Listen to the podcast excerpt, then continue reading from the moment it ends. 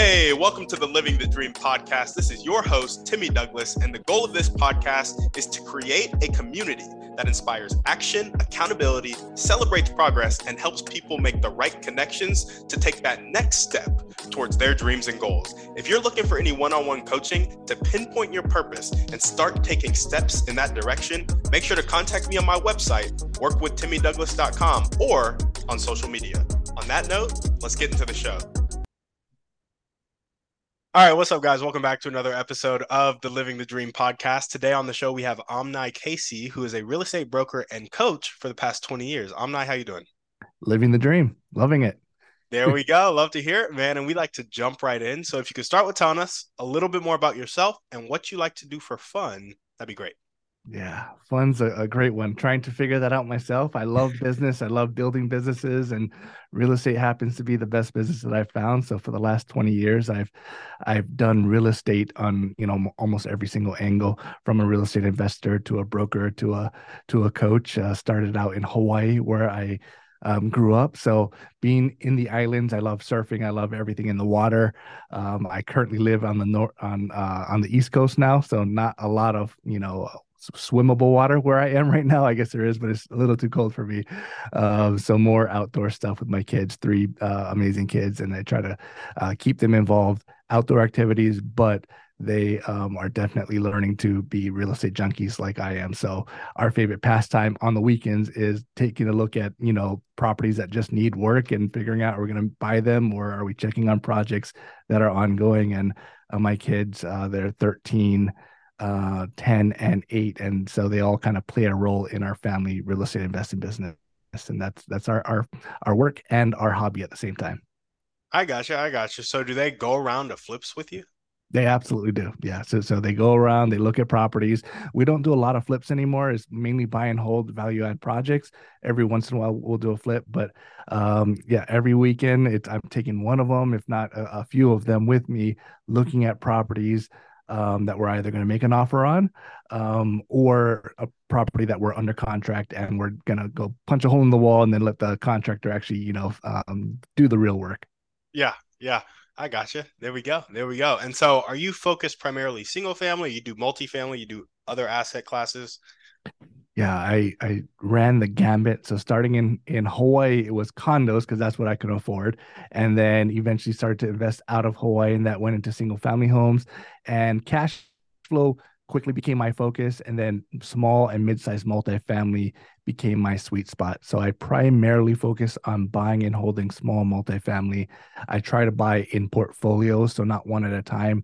I focus on buying from exiting landlords, landlords that are just, you know, they might have 10, 15, 20 properties, um, hopefully mostly multifamily, and they're just looking to exit. They're looking to just retire. They're getting, you know, tired um, it's difficult for someone like that to sell off their entire portfolio. So I try to, you know, be a good buyer and, and help them uh, get out of that situation. Um, uh, and and it puts me in a position where I can buy a bunch of properties at one time, and that gives me a bunch of projects to work on for the next, you know, few months.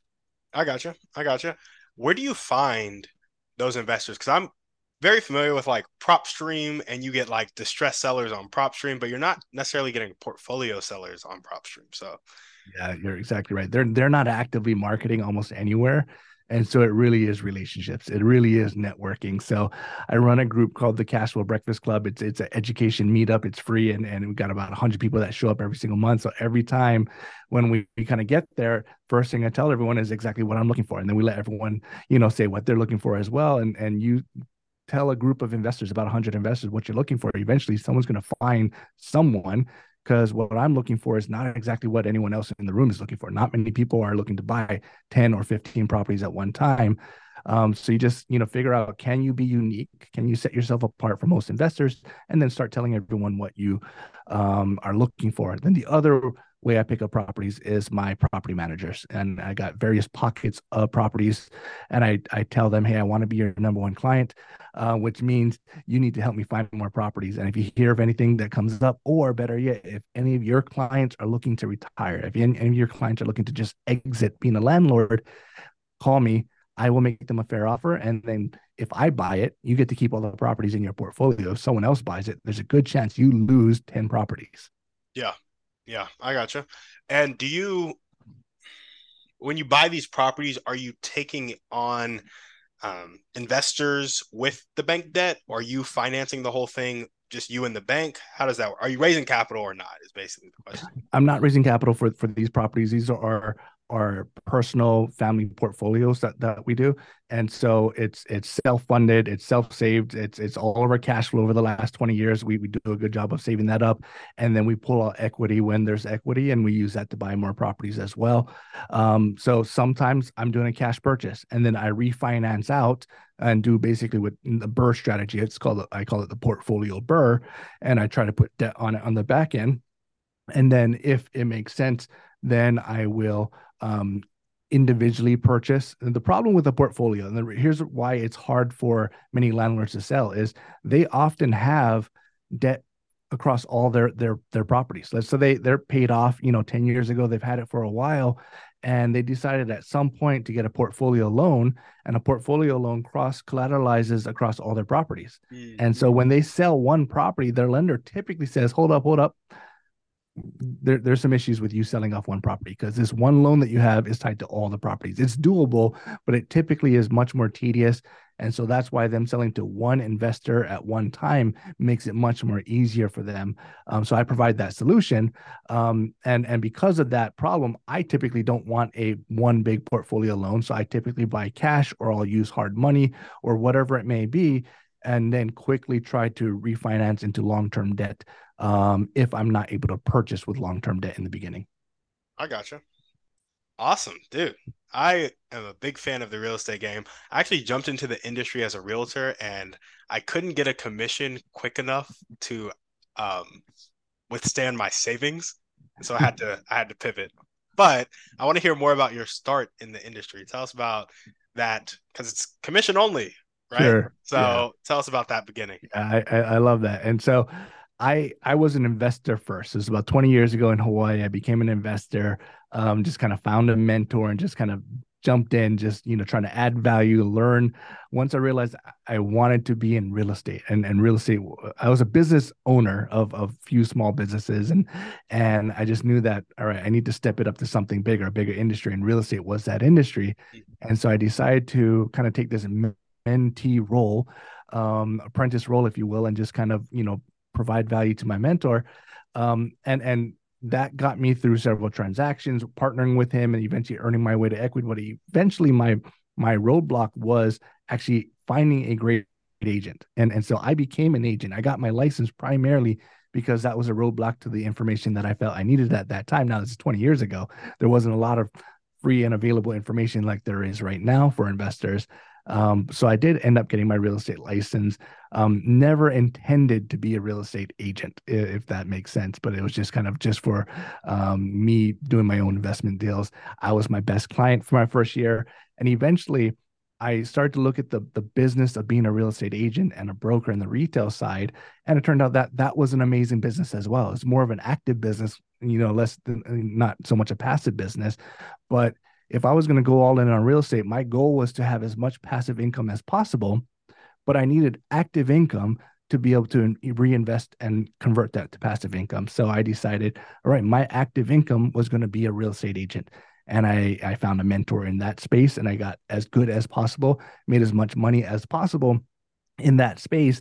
And I poured almost every single penny that I earned as a commission in the real estate agent space into buying passive income that passive income is what we use to, to support our lifestyle. And so we scaled our lifestyle only with our passive income, not our active income. Because in commission sales, you might make you know a hundred thousand dollars one month and nothing for three months straight right so yeah. um so that passive income is really what's what is predictable and my goal was in my 20s to have enough passive income to consider myself financially free and be quote unquote retired so that I can focus on building my next business or shift to whatever I wanted to do. Um, turns out I really like real estate, so I shifted into more real estate, you know, focuses. There we go. Yeah, I love it. What is your? Are you still pretty active in the brokerage business? Like you're still operating a brokerage? Yes. So I, I run a brokerage. We have about hundred agents. Um, a fairly unique um, location where I'm the main uh, broker of this location, but I hired a co-broker to help me on the residential agent side. So he does a lot of the the agent coaching. I hired a commercial broker to run our commercial pillar. So we have residential, we have commercial, and then we're one of the only investor focused brokers brokers out there and i run the investment focus side um, really my goal is to educate all my agents and their friends and their family and their clients about real estate investing so that no matter what you're doing if you're earning an active income whether it's as an agent or as a doctor or as a whatever you do um, understanding how real estate investing can be your eventual financial freedom plan if you're pouring your knowledge and you're pouring your focus into that as well so i almost exclusively help people with the real estate investing, um, but overseeing about 100 agents. Absolutely. Absolutely. And so when you're training your agents, I guess you are more on the investment side and your partner is more on the kind of sales training. But do you guys train them to generate leads through like direct mail, texting, calls, referrals, working referral partners? Like, what's the main lead source for you guys? Yeah, that's a great question. And so it's interesting because I still do coach on that and train on that. And I did that as an agent, I did that as a broker.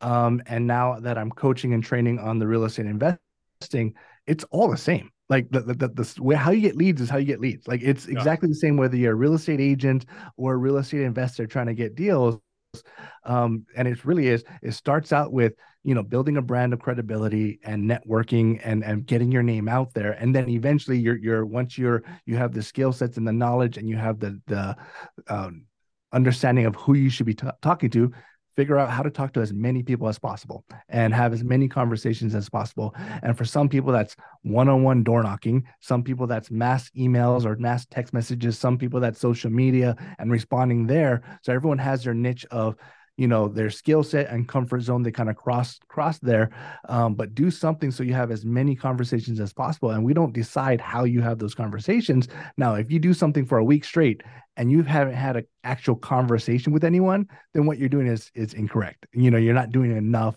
or you're not doing correct but if you're just posting videos and you you are having 10 conversations a day based on those videos then that works for you. But if you're only posting videos and you're having zero conversations, then that's not what's going to work for you. So you got to figure out how to have conversations, whether they're in person, whether that they're over coffee, whether they're on the phone, whether they're text message or some sort of messaging.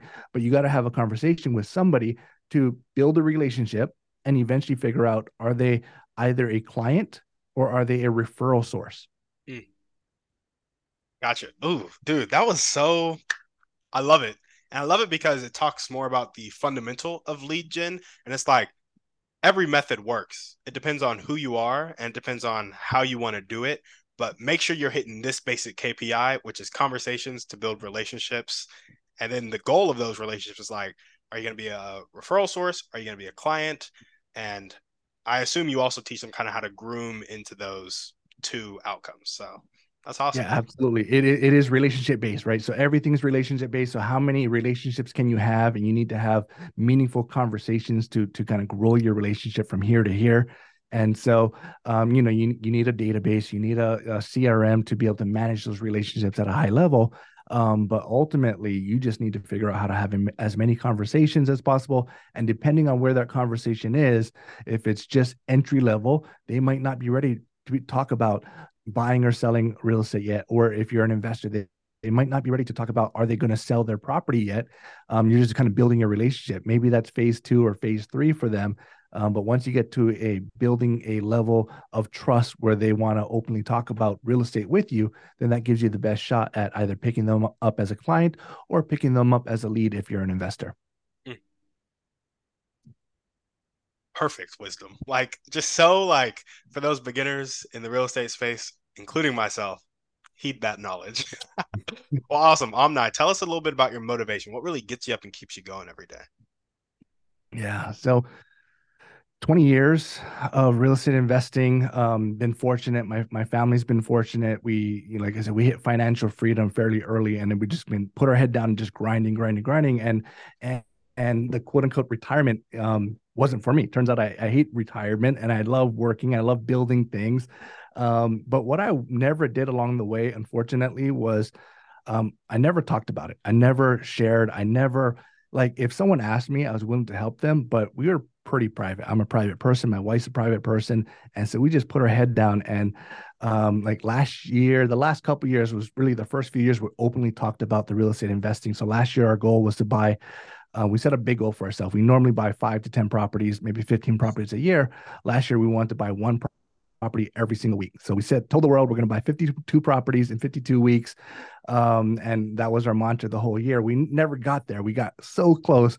We ended up closing on 46 properties by the end of the year, um, which is a great year for us. Um, but the more we talk about it, um, the more I realized, man, I should have been doing this earlier because so many people just kind of come up to you and ask. And I kind of had this limiting belief of I shouldn't be talking about money. I shouldn't be talking about success um, you know, that's just how I was brought up and, you know, just felt like I was, you know, didn't want to brag. Um, but the reality is the more conversations you have about what you're doing, there are so many people that are thinking the same thing, but they just never had anyone to talk to about it. And so I have friends, I have family that are just getting started now on their financial freedom plan that could have started 20 years ago or 15 years ago if I just opened my mouth, right? So a lot of what I do right now is guilt based. So I am I feel so much guilt for what I didn't do along the way. Um, like I said, I feel like I, I was blessed and I am still being blessed, um, being the knowledge in the, in the industry. So almost everything that I do now, I figure out how can I give back? How can I educate? How can I create a community um, that will help somebody else hopefully you know change their life or or give them the opportunity to kind of uh, reach their goals. That is so interesting to think about like a lot of it being guilt based and i noticed you mentioned limiting beliefs. We're going to ask a bit more about current limiting beliefs later in the show. But it's crazy how our limiting beliefs impact how we function in the world and then how that affects how many people we impact because you you're in a position where you hit financial freedom early on. If you had told more people about it, friends and family, they could have done it with you. And the thing about that is the goodwill can compound. So if you help your friends and family, they can then help more people. And then those people can then help more people. And the like spreading impact that you would have had would have been so much more if not for that limiting belief. And so it's really interesting that you kind of talk about the guilt of that because I think a lot of people are like, okay, I've shed the limiting belief. Now it's time to go become my best self. But it's like, you are in touch with the impact you could have had and didn't. And that's a unique thing. Yeah, I'm trying to make up for lost time. It feels like I'm scrambling and I'm, I'm just trying to do as many things as possible. And people keep asking, why are you doing that? Why are you starting up that venture or starting up that and, and really it, it's i am trying to make up for lost time. I feel like i need to make up for the sins of my past if you will uh, and I'm, i have fun doing it so i'm not not saying that i'm not having fun. yeah, yeah. Um, and and and it puts me in a position to actively still be motivated and involved and and as my kids get older um, you know they get to see me still in an active role and hopefully that that rubs off on on them and they're able to kind of get that experience and, and knowledge as well Absolutely. Speaking of all of these ventures, let's hear more about your dreams and goals. What is what is your vision for your life and your businesses? Yeah, so I'm part of a mastermind group. Um, I don't know if you know Brandon Turner. He's the host of the Bigger Pocket. So, so a pre- previous host, he's, he's a, a, good friend of mine, and I consider him a, a, mentor and coach. And he has this mastermind called the Maui Mastermind. Um, and you know, we to go hang out in Maui and we get to, you know, be amongst some amazing investors. But that's really all we talk about for the entire week. Like we talk yeah. about vision, goals, and things like that. And and I've done a few of these now. And uh, so I have this brokerage. I have a personal portfolio business that we're we're growing and we're continuing to do that.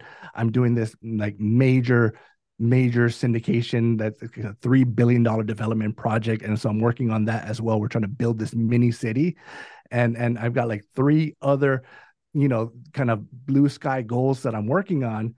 And at this last event that was just a few months ago, like he, we put it all on paper and we say, okay, what's our goal? What's our focus? What do we care about?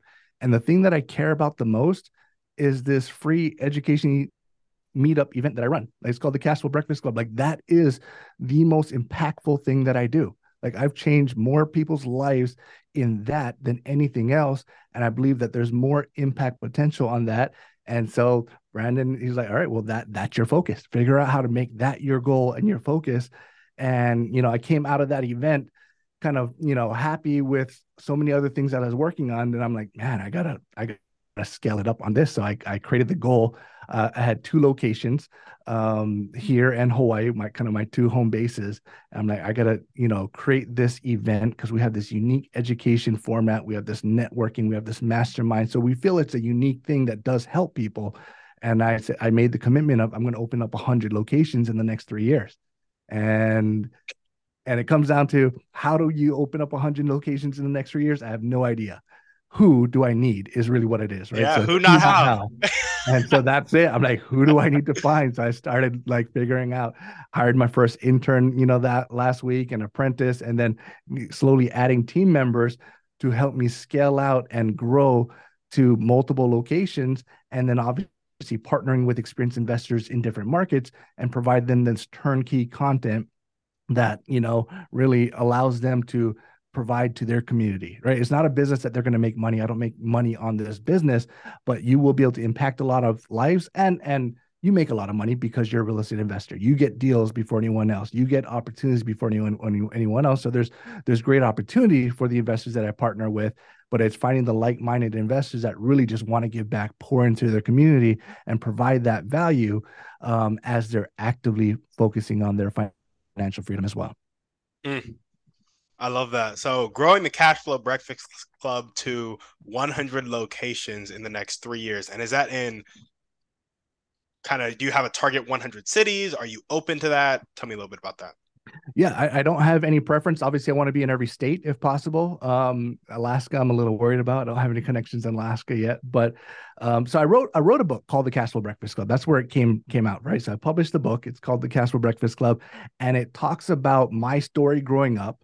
Um, you know, the the process that I went to become to become financially free, and the process, you know, and it kind of gives you a a it, it is a power parable format. So it follows his character that happens to be very similar to to my story growing up, but him stumbling succeeding failing failing finding mentors finding this this kind of group called the cashflow breakfast club and learning and growing within this group and so that book um, was published earlier this year and in there um, mentioned, hey, if anyone wants to start up a Cashflow Breakfast Club, reach out to me and I'll be happy to help you. And I've had a, a ton of people reach out to me. I just never had the bandwidth up until now and never, not like I really have the bandwidth with now, but never really had the ability to like, all right, drop what I'm doing and help someone open it up. So now I'm putting the framework in place and I have a bunch of people that are in a queue waiting to to kind of provide that me to provide that information to them provide the the educational content provide them the training needed to maybe lead one of those um, and i'm excited about it it's a new venture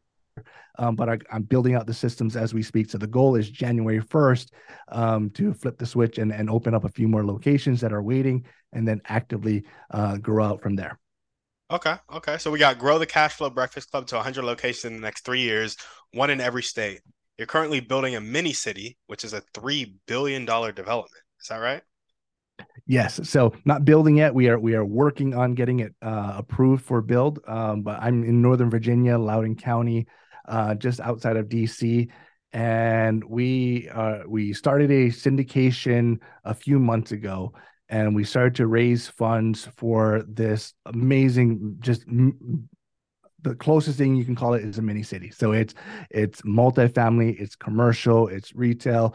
It has like a stadium in the middle and a convention center. So we're building this, you know, all inclusive city right next to, you know, public um, you know, main transportation um, in an area that has a high need for that. We have a high need for housing. We have a high need for more of that commercial space, and there's no entertainment, um, you know, kind of sports and entertainment venues anywhere uh, near us. And so we have this goal and and we've been working on this goal for for a couple years now. And you know the green light started to line up just last year and to the point of all right we're ready to go. We have our financing in place. We just need to raise the funds. Um, 52 million dollar accredited investor syndication.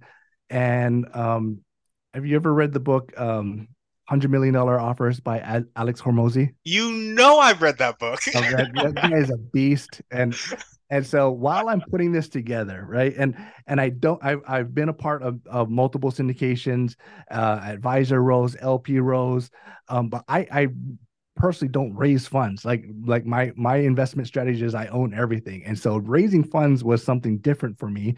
Um, although I've been involved in in multiple roles on, in syndications, um, but I'm reading this book, you know, and you just make an offer.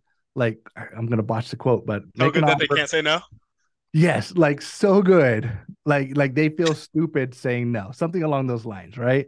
Yeah, and so that's what we did. We just said, all right, like what would be the most amazing syndication? What would be the most re- amazing return? What would be like the the the minimal downside risk possible? Um, and so uh, we put that together. It took us about six months to kind of refine it. We kind of went through, you know, various um, iterations of it. And we came up with what we feel is like the perfect, um, you know, syndication. Now, so many things still need to line up with the zoning and with the, the land and approval. And that's what we're waiting on right now. But we opened up because we thought we were so we were close on the land. And so we started to take soft commitments on our raise. And we're talking about a $52 million raise from someone that doesn't normally raise money. We got to 75% within like less than a month. Like wow. $40 million, right? Of soft commitments, though. We're not taking any money yet. And we're like, man, one, we got there much quicker than we thought we would because we made such an amazing offer. We're giving so much away.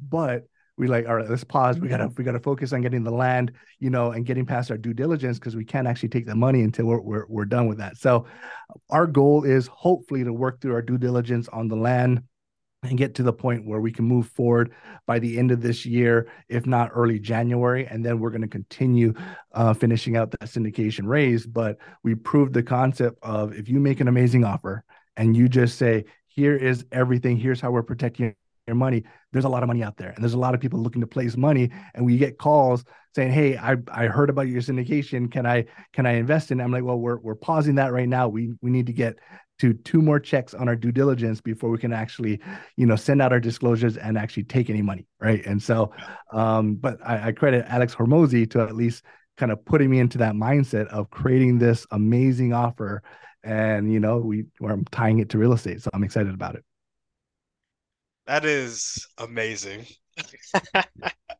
I love it so much because um, I one of my goals in life, this thing behind me, left with love, connected by choice, is um to just raise the standard of living across the world to around middle class America. Nobody needs for food, shelter, water, or concern for their safety.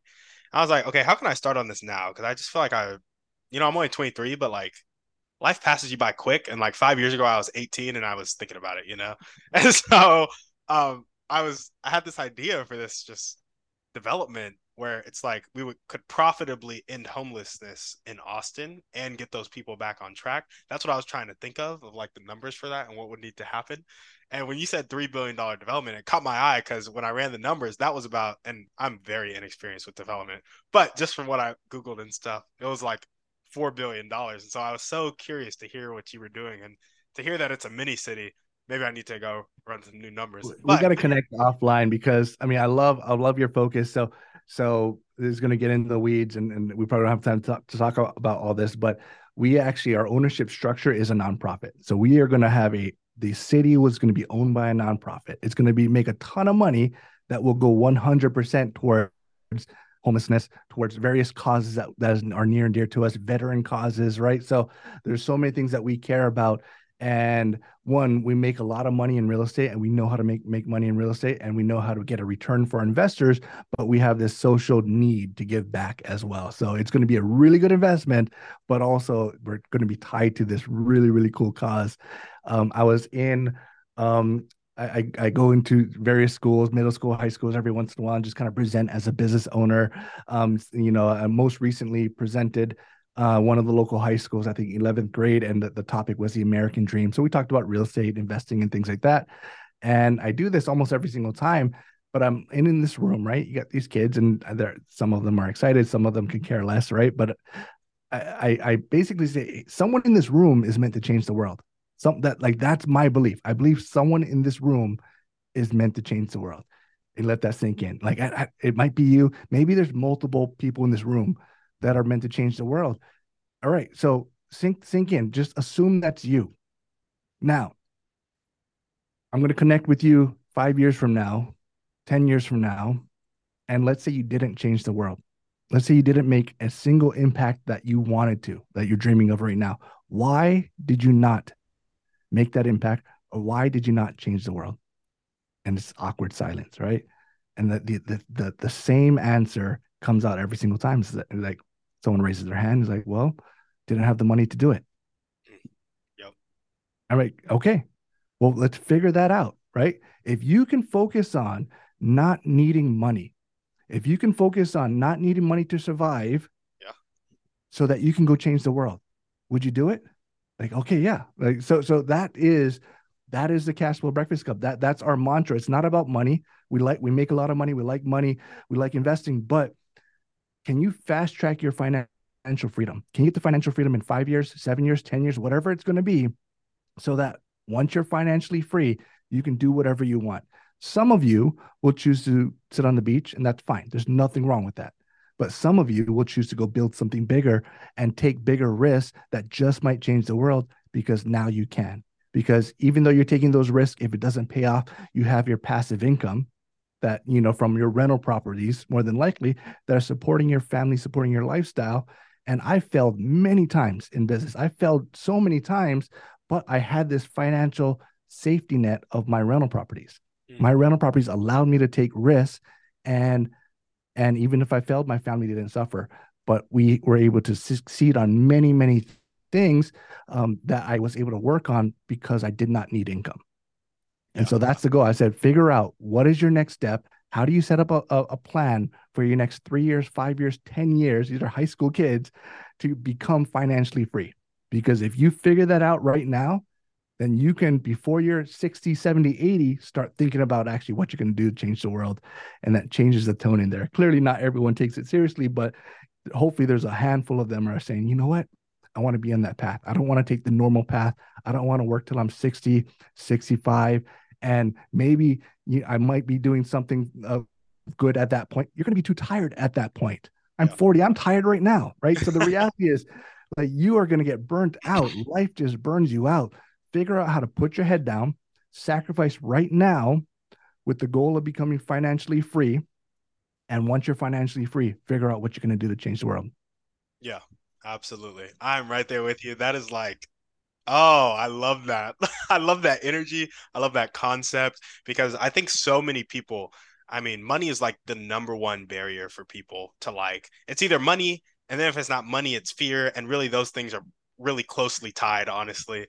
And so I've just seen it stop so many people and it just breaks my heart. And I'm like, we can solve this problem. Like, let's go after it together.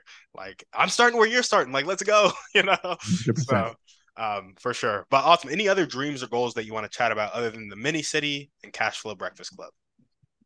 So I, I think I think that's it. I, I tried to live. I talked about this on a couple other podcasts, but I I tried to live my life life in decades. Right. So my 20s was about financial freedom.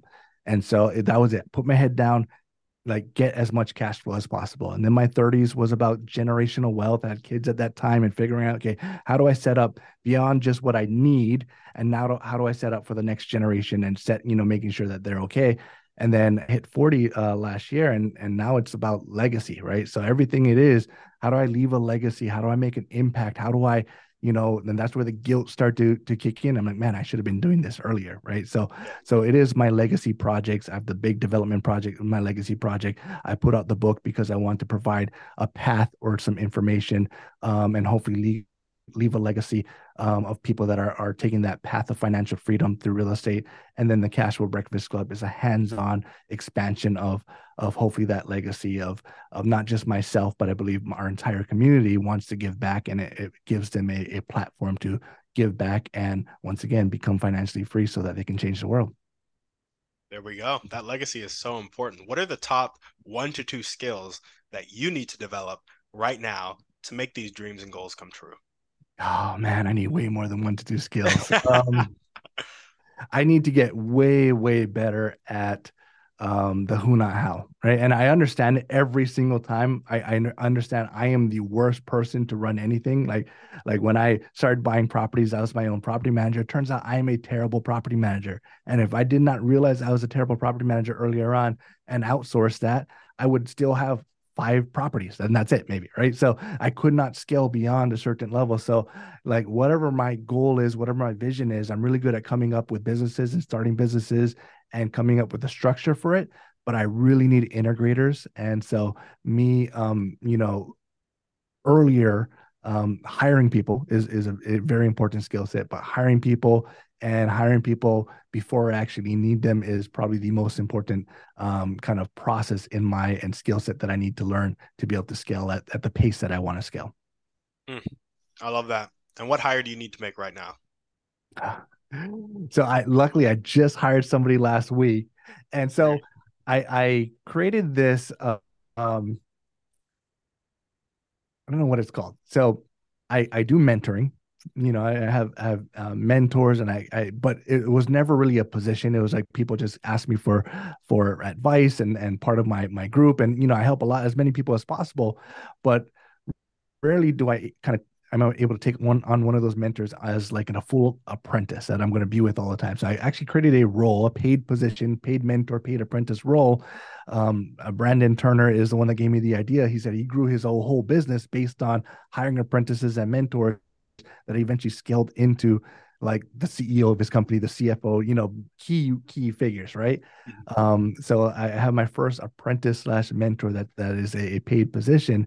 Um, that they're going to be starting next week, but just hired them. I put out a post Brandon actually reshared the post and commented on it. So I got like a ton of views on it. Like I have no social media presence myself whatsoever. But when Brandon Turner mentions it, people reach out, got like, I don't know, close to hundred inquiries on that alone. Mm-hmm. Um, but found found a really, really awesome guy that that I'm excited to kind of introduce. And if it may just be an intern role, it may just be, you know, one year thing for him, or he might be the CFO of my company or the CEO of my company for the expansion for the Cashflow Breakfast Club sky's the limit. I'm going to kind of give him the reins, teach him what to do. And, you know, and if he is who I think he is, he's going to be hiring 10 people over the next year to help him grow his business that I kind of created for him. So that's my goal. I want to find more leaders that will fill in the roles under them versus up until now, I've found almost everyone individually. And I want to be able to step back from that position and let people grow their teams based on the the guidelines that I give them. I love it. That is a great application of who not how. So I'm looking forward to I'll have to follow you and see how your intern is doing on sure. your business for sure. Awesome. Well, what are the highest impact daily actions that are going to tick the needle forward towards your dreams and goals? So um, every day, man, there's a lot of daily routines. I, I'm I'm I'm all about habits and routines. And like if I'm having a bad day or a funky day or whatever it is, I, I, look back and it's probably because I did something different. I did something wrong, and like one little thing just might mess me up. So I'm I'm very very strict on trying to make sure I have my my morning routine and then my getting in the zone. I call it like like getting into the state of flow in the morning um, is is very important for me. So I couldn't go without that. But ultimately, once you get past that, it's figuring out like what is your mins, your most important next step, um, and that is like it's not just a checklist it's like the next step there right? And so people ask how do i balance so many projects and so many you know things that i'm focusing on?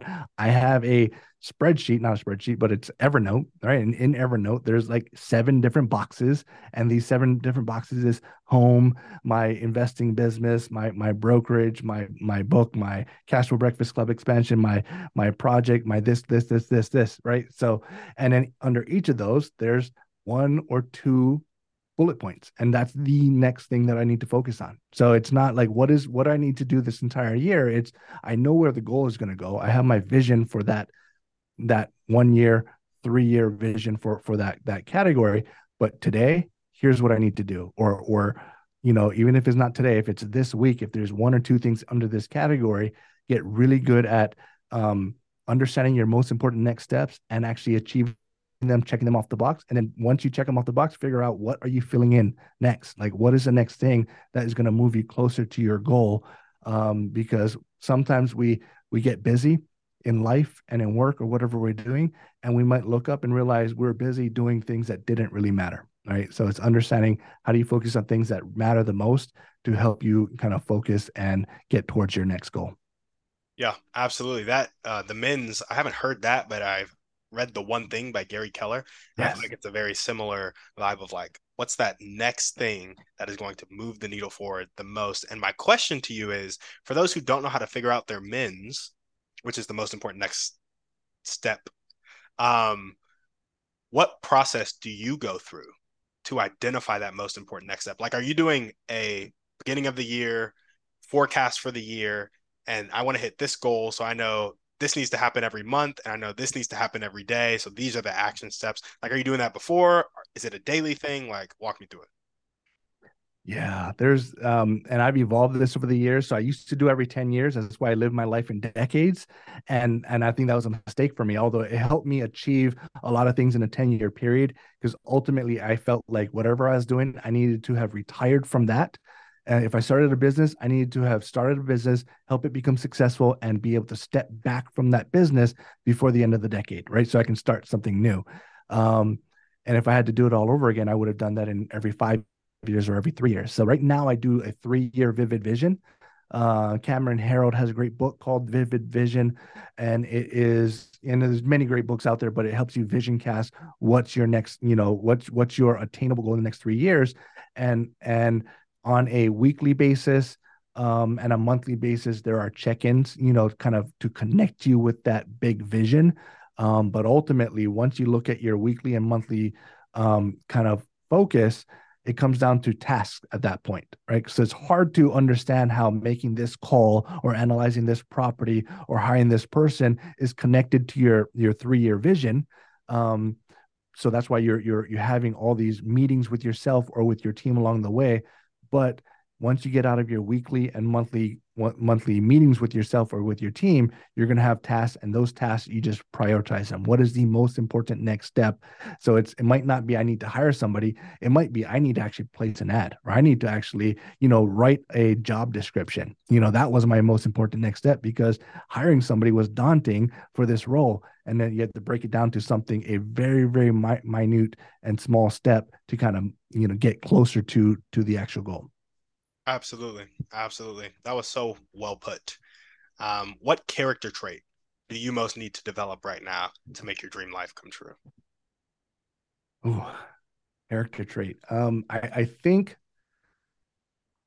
i would like to say i i, I should be easier on myself. Uh, at some point i would like to feel less guilt and be okay with who i am um but right now i think that's driving me and so um, my goal is to get to the point where hopefully I give back enough and hopefully I, I make an impact enough where I don't need to um, feel the guilt and and kind of keep relying on that guilt because without that guilt, I don't know if I'm doing what I'm doing right now, right? So I'm figuring out, you know, um, you know, how do I kind of move forward, um, still make the impact that I want, but maybe a driver outside of guilt would be would be nice. I don't know if that's a character trait uh, in general, but um, I think a a better focus or or driver for vision for the future would be nice at some point.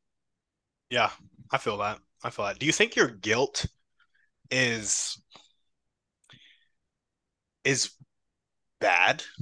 Like, and I ask that question because, like, I think you recognize it as guilt right now, but it seems like the guilt is rooted in a moral obligation to serve people in the best way possible. And I feel like that in and of itself is very pure motivation.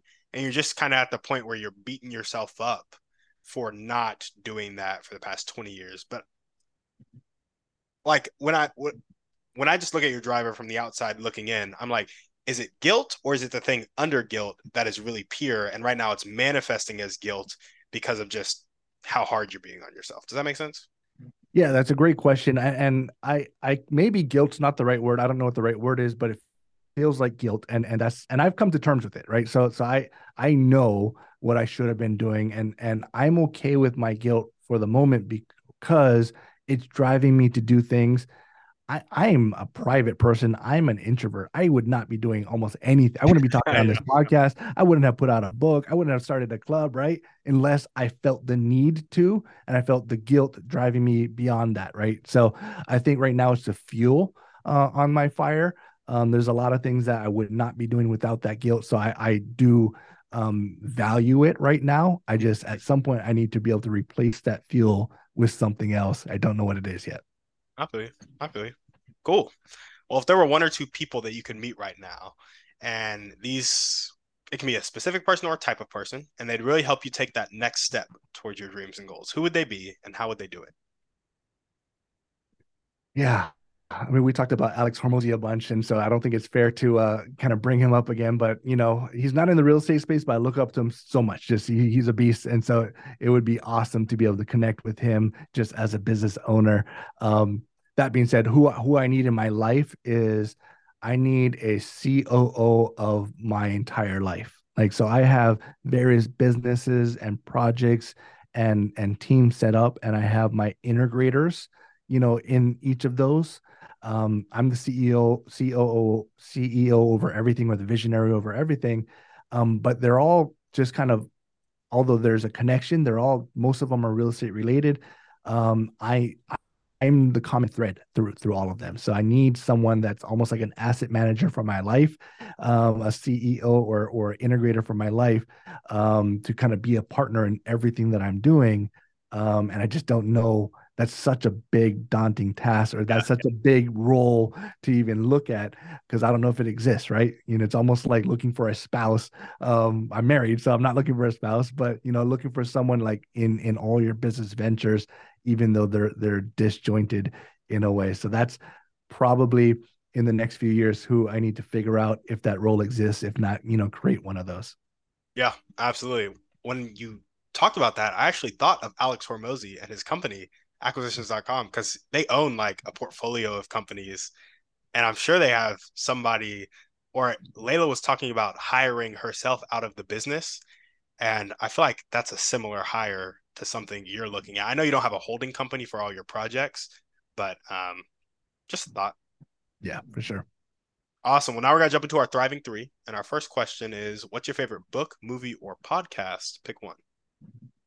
Book, movie, or podcast? Man, um, bigger pockets, obviously so instrumental for anyone in, in real estate, right? So so that's an amazing podcast. Um, I, I, would say I probably enjoyed it more when Brandon was the host, but it's still um, David's an awesome host and and he's he's got a great team there. Um, Rich Dad Poor Dad as a book is the one that changed my life, um, and that's probably you know cliche because a lot of people you know as well, and it's it's more mindset over anything, and so understanding that there was a different way to think of things put me on a path, a business path um, that eventually led to real estate as well. So those are are two that that I tend to talk about quite often. There we go. And what's one way you like to take care of yourself? um as of late we force ourselves to go on a lot of vacations and so we we lived a life of um let's just pour everything back into the business let's let our rental properties store up money but we're going to both go buy more rental properties with that and we did that for so long where we didn't really enjoy um I don't, I'm not going to say we didn't enjoy life. We had, we had a, a, great family, great life, but we didn't get the benefit as as often as we should have. So it's intentionally building in um, trips with my kids, um, trips with my wife, you know, whether they're just weekends, whether they're going back to Hawaii. Um, Sedona, Arizona is one of our, our favorite places uh, nearby here. So we've we've gone on I don't know ten or eleven trips this year. Where over the last you know couple years we went on almost no trips, right? So it's it's making up for lost time, some of it, but intentionally building in um, this these vacations or these you know times to recharge. Love it, love it. And what is one action step you can take right now or continue to take if you're already doing it to meet either Alex Hormozi or the COO of your entire life? Ooh, that's a great question. Alex Hormozi, don't have a, an answer for that. I guess I could start giving him a shout out a little bit more on on podcast maybe, and I guess I could actually look him up. Um, maybe I feel like I'm not ready to connect with him. Um, I'm ready, but um, it, but the C COO of my life. So I'm a part of a group. It's called uh, GoBundance, a great group of you know business minded, and you know a lot of them are investors, but just business business owners in general. And that group, I think, has so many different people, both CEO minded and COO minded. Um, where I think if I just start to talk about it more at the groups and activities that we do of what I'm looking for, I can probably find a partner um, for what I'm looking for, um, or even there's some sort of merger uh, find someone doing something very similar to what I'm doing, um, but I might be be playing a role that they they need as well, maybe that visionary role. So I think um, be more vocal about what my, what I'm looking for, and um, hopefully people can help me make connections or point me in the right direction. It's crazy how much of life just comes down to talking to people.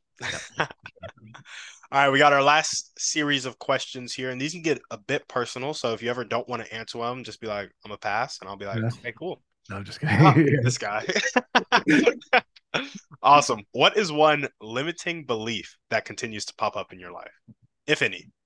Yeah. So I guess the one we talked about earlier is, um, right. This this I don't know if that's a limiting belief, but but really, I mean, uh, always have imposter syndrome, always, right? So, and and and I I use that as an excuse why I didn't talk about real estate or talk about my success because I'm like I, I don't know if I had the right to even talk about it. Like I've only done a handful of deals, and then it's like all right, I've done a hundred deals, but still there's someone else that that you know I shouldn't be the one teaching on this. So, I think this imposter syndrome that that I have that I, I know many high achievers have as well just getting over that and just you know getting past that and and um, being able to say you know you have value you can provide value.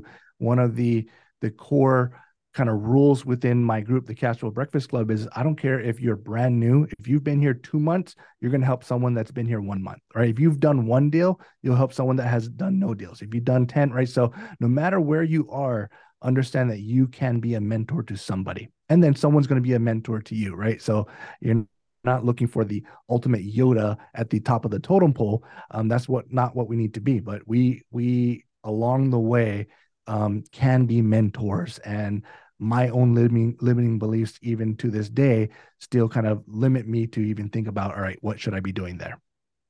I got you. I got you.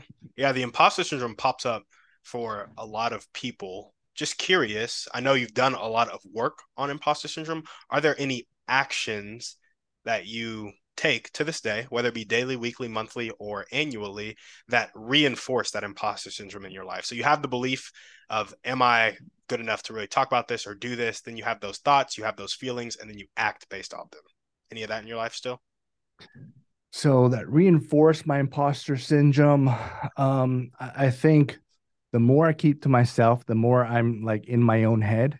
Like, like we're always the worst on ourselves, right? So getting out and creating a community was the first step. And and as I'm helping people on a daily, weekly, monthly basis, on a small scale or big scale, um, you know, as I'm intentionally putting myself in groups, masterminds, training sessions with the highest level achievers in my industry and realizing like, man, I belong here. Right. And so it's doing that on a regular basis that actually helps you maybe recharge your your confidence a little bit recharge your your motivation to kind of step outside of your comfort zone um, if i go six months or a year without any of those kind of events and i i'm back in my shell again i'm like man i don't know if i should be teaching anybody this i need to figure it out for myself or i haven't fixed this problem in my business i got to fix that first before i have the right to to tell anyone so i think it's you know um, important to get outside of your comfort zone and really be a part of the community um, so that you know you can see you know what you are doing to kind of provide value along the way. Yeah, absolutely. Getting into community, helping people, and just taking the action. If you were to change that limiting belief, that imposter syndrome, that am I good enough to talk about this or do this, into an abundant phrase that really spoke to your heart, what would that phrase be? And that's deep. an abundant phrase that spoke to my heart. Um, to change that limiting belief. Um, I have value, I bring value, and I I've changed lives, and I believe I can continue to change lives. Um, me not putting myself out there, me not stepping outside of my comfort zone, um, goes against everything that I'm striving for right now. And so, if I really truly do want to believe, um, truly truly do want to make an impact and leave a legacy, I need to be uncomfortable. I need to absolutely, um, you know, silence those voices in my head that are telling me don't do that or stop or you're not you're not you know uh, you shouldn't be you're not at a place where you should be doing that um, and and really just see the impact that I'm I'm having so um, yeah that that's not really one affirmation or one um, you know thing but I think that's that's what something along the lines of what it needs to sound like There we go. Great answer. Great answer. We got one last question for you. You ready? Yes. All right, I want to frame this next question, and I'm going to frame it by introducing Alex Hormozi again. so, Alex said that the difference between manipulation and help is intent. And I think his point here is that you're influencing people in both situations, but manipulation is about getting somebody to do something you want them to do, while help is about seeking to understand what somebody else wants and helping them get there. So, this question is about help, not manipulation. Now, there's a common saying that you can lead a horse to water, but you can't make it drink. I actually found out from Dr. Alan Leica, who was a guest on the show, that you can make a horse drink. You just have to salt its oats. Now, I want you to think of a person with a really fixed mindset, not willing to accept help, not willing to accept change, but they hate their life. How can we, you and I, create an environment to salt their oats and help them change their life? Man, that is a great question. I love how you framed that. I, I never heard that quote from Alex Hormozi, but doesn't doesn't surprise me at all. reminds me of a book uh, that by Robert Dr. Robert Cialdini. It's called Persuasion, and it talks mm-hmm. about you know the human nature and talks about psychology and and you know um, I teach a class called the it's a Jedi focused class Star Wars theme, but you know using your mind right to help people make a decision and you're exactly right right? So a jedi uses their power or their mind but for good hopefully versus the, the, the dark side right? So yeah. so these skill sets we can absolutely influence people but it's you know helping helping them do something that um, is important to them. So as a real estate agent i found this out um, along the way because in the beginning i was like well i don't want to push anybody. I don't want to you know come off like like you know salesy or aggressive.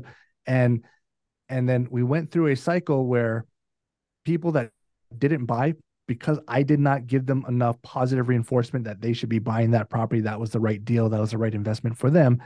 Two years later, are looking at me like regretting life, regretting their decision, and saying you should have pushed me, right? So, so I found that there are some people, many people, that will not make a decision for their own good unless they're nudged, at least nudged in the right way. And and really, I think it comes down to your confidence and your belief in in what is right and what is helpful um, for at least your situation and is your situation relatable to whoever you're trying to help along the way so i'm passionate about real estate investing and so i i feel confident standing on the mountaintop shouting from the mountaintop and saying everyone should be a real estate investor to some level, right? Whether it's active or passive. And I didn't have that confidence early on, right? It was for me, but now I know everyone should be involved in some level, right? And so um, I think getting confident in what works for you, and you know, I'm I'm bad at confrontation, right? So I there's family and friends I have not went to. I wrote a book so I didn't have to go to them. Like they can go order the book and hear what I'm like I should have been telling them, you know, out front.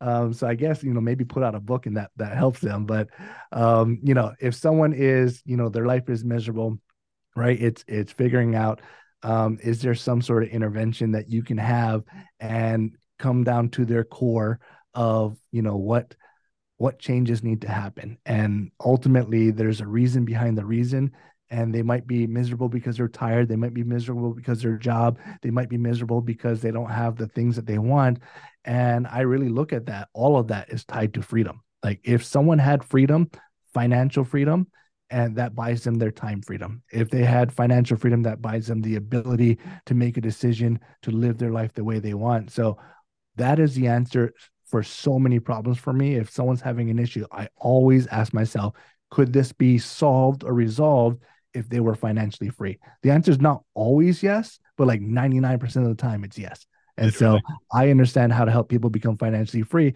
That is almost always the path that I take them on. Mm, there we go. Omni. Thank you so much for coming on the show. That's all we got for you. Appreciate it. Love it. This is a great show. And, and, and I look forward to uh, connecting with you offline a little bit more about some of that stuff as well.